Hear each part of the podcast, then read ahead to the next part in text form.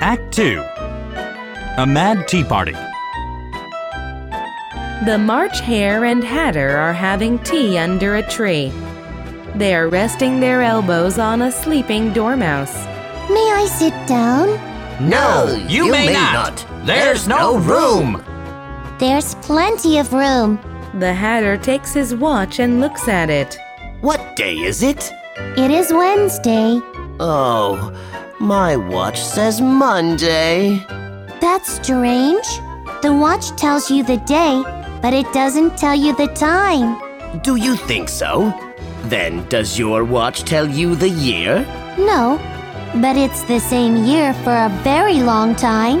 And my watch doesn't tell the time because it's always tea time. Well, I don't really understand. Dormouse, we are bored. Tell us a story.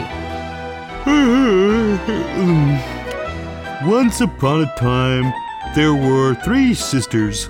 Their names were Elsie, Lacey, and Tilly. They were learning to draw. What did they draw?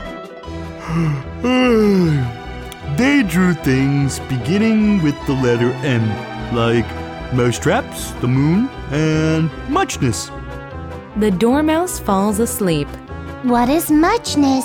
Nobody answers. I've never heard of muchness.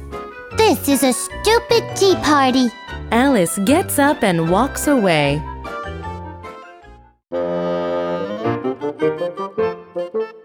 Alice sees a big tree with a door in it. How strange. Anyway, I'll go into the door. Alice is back in the long hallway again. Now I can get the key, unlock the door, and go into the garden.